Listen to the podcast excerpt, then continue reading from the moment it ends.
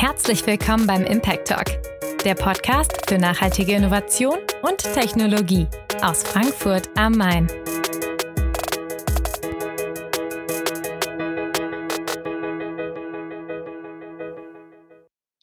In der heutigen elften Folge des Impact Talks geht es um das Thema KI und Sustainability. Der Aufhänger für den heutigen Podcast ist die UN-Klimakonferenz in Glasgow, wo die Vereinten Nationen sich nochmal ganz klar darauf verständigt haben, dass oberste Priorität ist, global CO2-Emissionen einzusparen. Großer Hoffnungsträger in dem Zusammenhang ist KI, da KI sehr effiziente Entscheidungen treffen kann und Prozesse energiesparender gestalten kann. Ähm, ja, dieses Potenzial ist so groß, dass weltweit mehrere Gigatonnen CO2-Emissionen eingespart werden können, was circa drei Prozent der globalen Emissionen äh, ausmacht. Ja, wir sprechen heute äh, über KI und das Thema Data Measurement mit zwei ganz besonderen Gästen, nämlich Lukas Spreiter, dem Co-Founder von Unetic, und Helen Tacke, der Gründerin von CoZero, die beide auch bereits beim Impact Festival zu Gast waren. Und ich freue mich, dass wir da heute nochmal anknüpfen können. Mein Name ist Clara. Ich bin ein weiteres Gesicht hinter dem Impact Festival. Und ähm, ja, wir starten gleich rein. Herzlich willkommen, Lukas. Herzlich willkommen, Helen. Hi, Clara. Toll, dass wir hier sein können und viel Spaß den Zuhörern in den nächsten Minuten.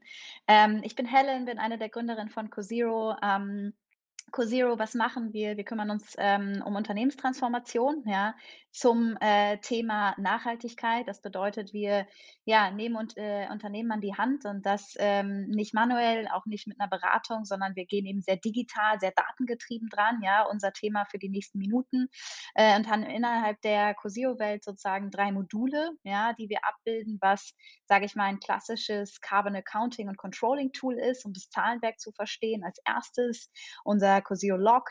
Ähm, als zweiten Schritt unser CoZero Act, ja, letztendlich ähm, ein Marktplatz für verschiedenste Produkte, Services, Technologien, die eben äh, emissionsreduzierend wirken. Ja, das heißt, äh, um hier auch wirklich die richtigen Maßnahmen für die De Dekarbonisierung zu treffen.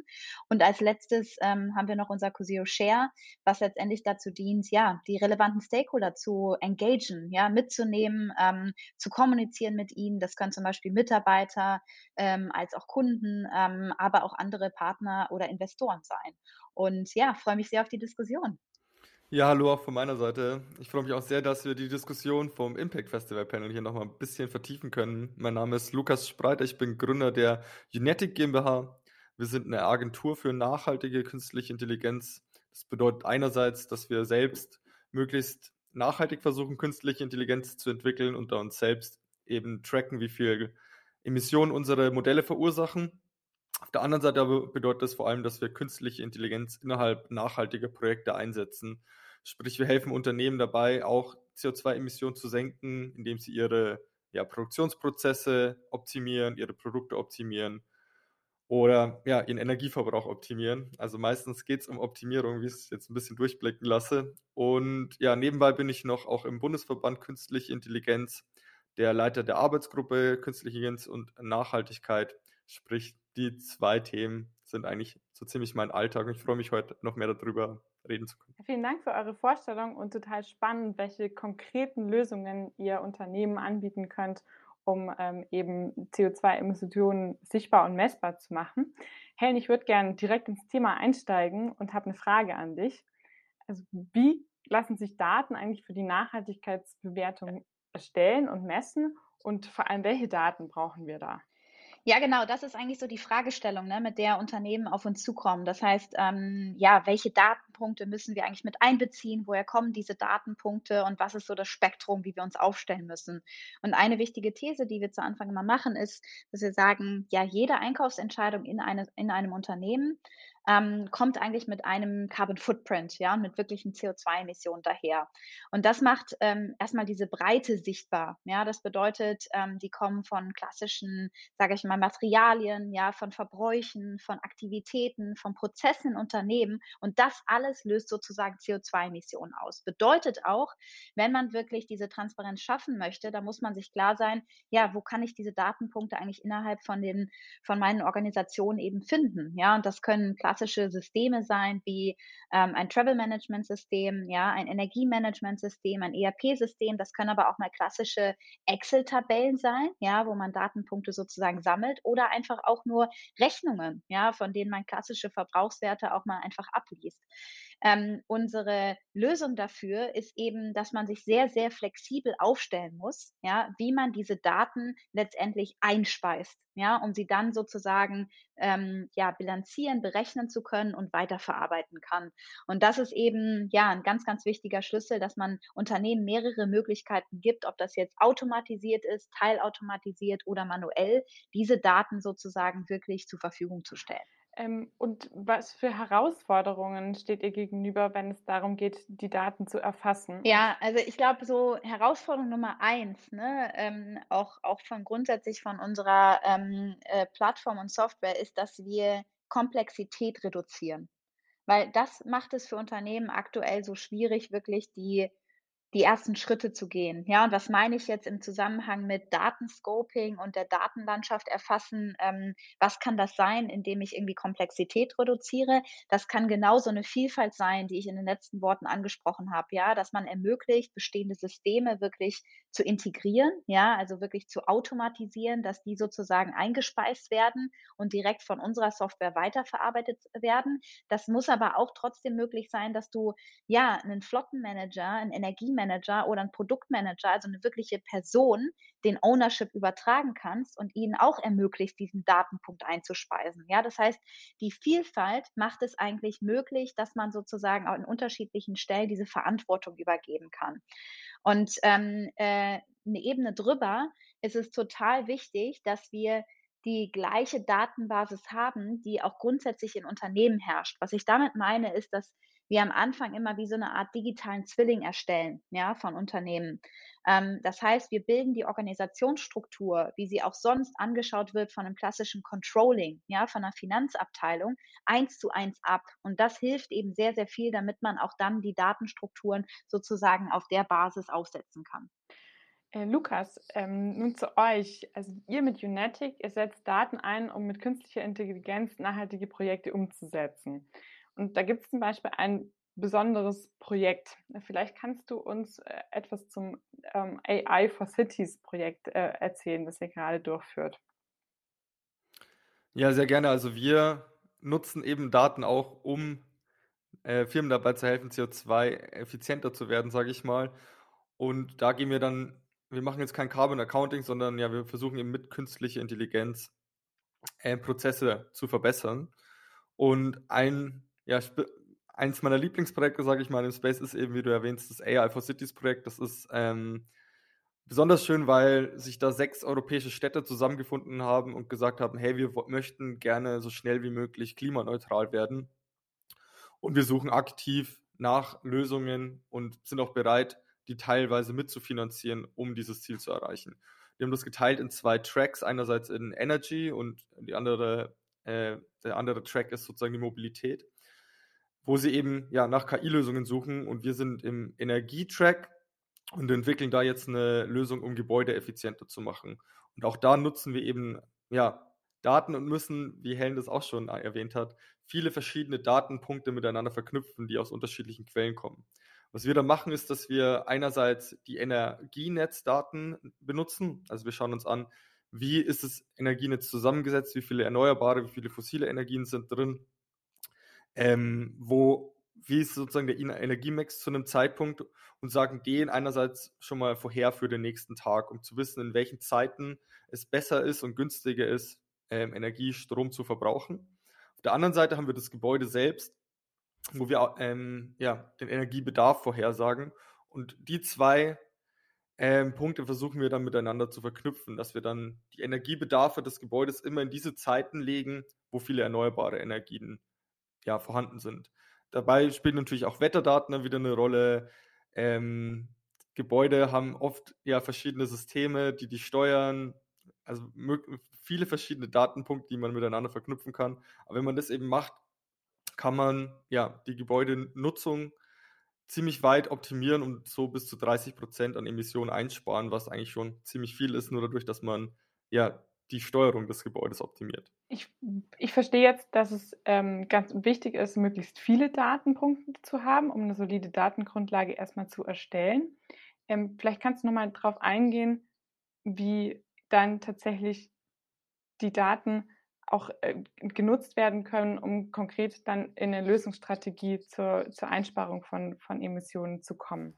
Ja, wichtig ist ähm, eine gute Granularität ähm, und Frequenz der Daten auch zu haben. Ähm, ich glaube, das ist ziemlich wichtig, weil, also jetzt in unserem speziellen Fall ist es schön, wenn man weiß, wie viel ähm, Energie ein Gebäude in einem Monat verbraucht, aber damit kann ich ja noch nichts anfangen. Weil ähm, dann habe ich nur diesen einen Datenpunkt und ich möchte es aber ja pro Tag messen zum Beispiel schon mal. Und im Tag möchte ich dann eigentlich genug, Minuten genau wissen, wie, wann das Gebäude wie viel Energie verbraucht und dann am besten auch noch auf Raumbasis. Das Problem, das man, wir da haben, ist, dass man halt die Daten in dieser Granularität oft einfach nicht vorliegen hat. Ich kann mir vorstellen, Helen, dass ihr da ähnliche Probleme habt. Ja, total. Ne? Also kann ich vielleicht auch kurz ein, zwei Worte zu sagen. Also ähm, du hast ja ganz unterschiedliche Ebenen eigentlich von Datenpunkten. Ne? Ich habe eben beschrieben, dass du in einem Bestfall wirkliche Aktivitätsdaten oder Prozesse hast oder Verbrauchsdaten.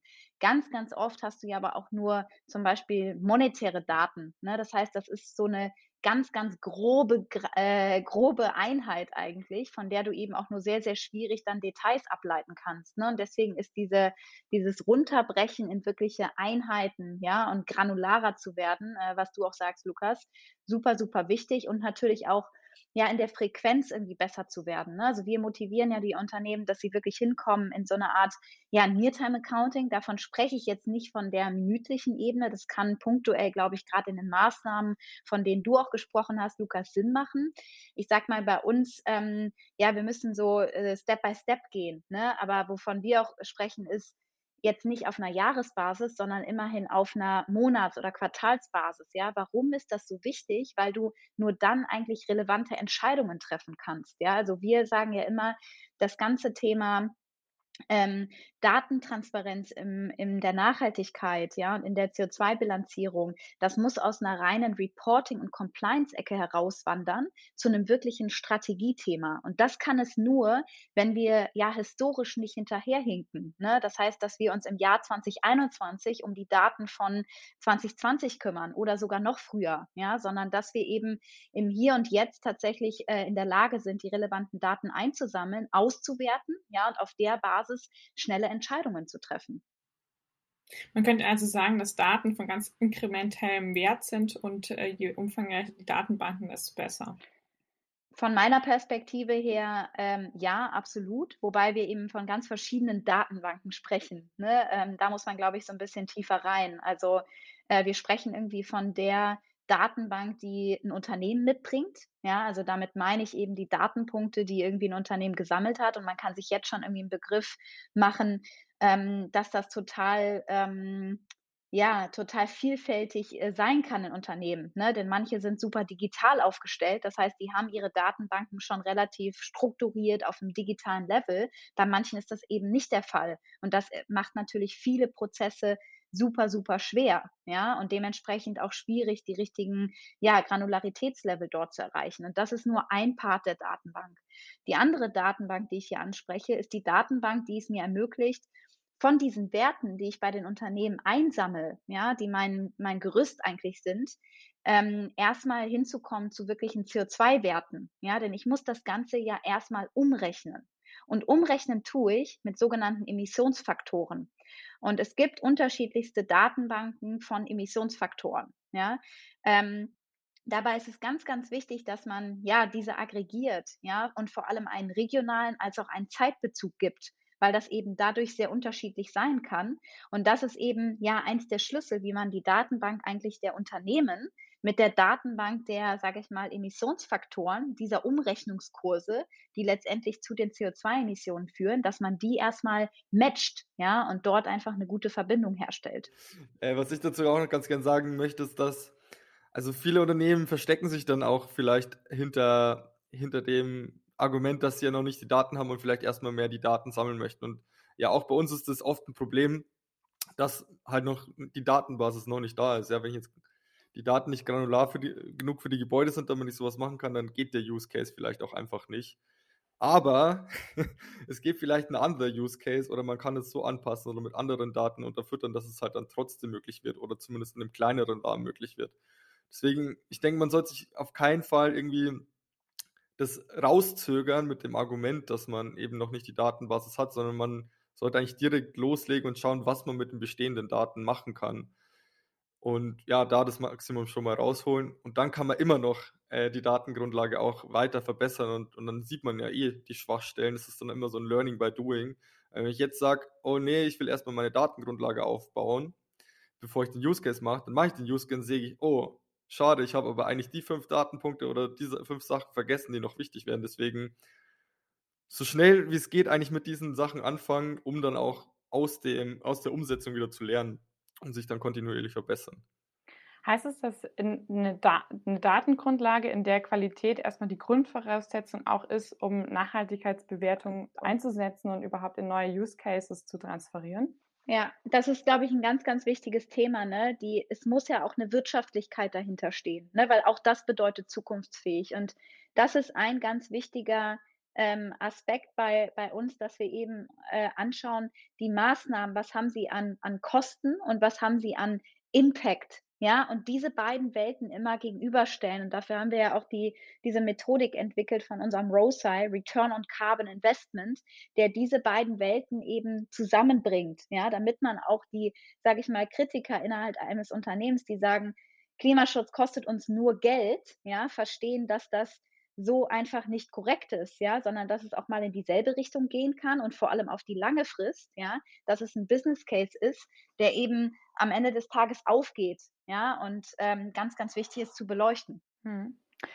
Ähm, nach der Klimakonferenz jetzt in Glasgow und deren Beschlüssen ist zu erwarten, dass mehr Klimagesetze auch in den nächsten Jahren noch kommen werden auf Grundlage von ESG-Reporting und eben Anforderungen von Nachhaltigkeitskriterien.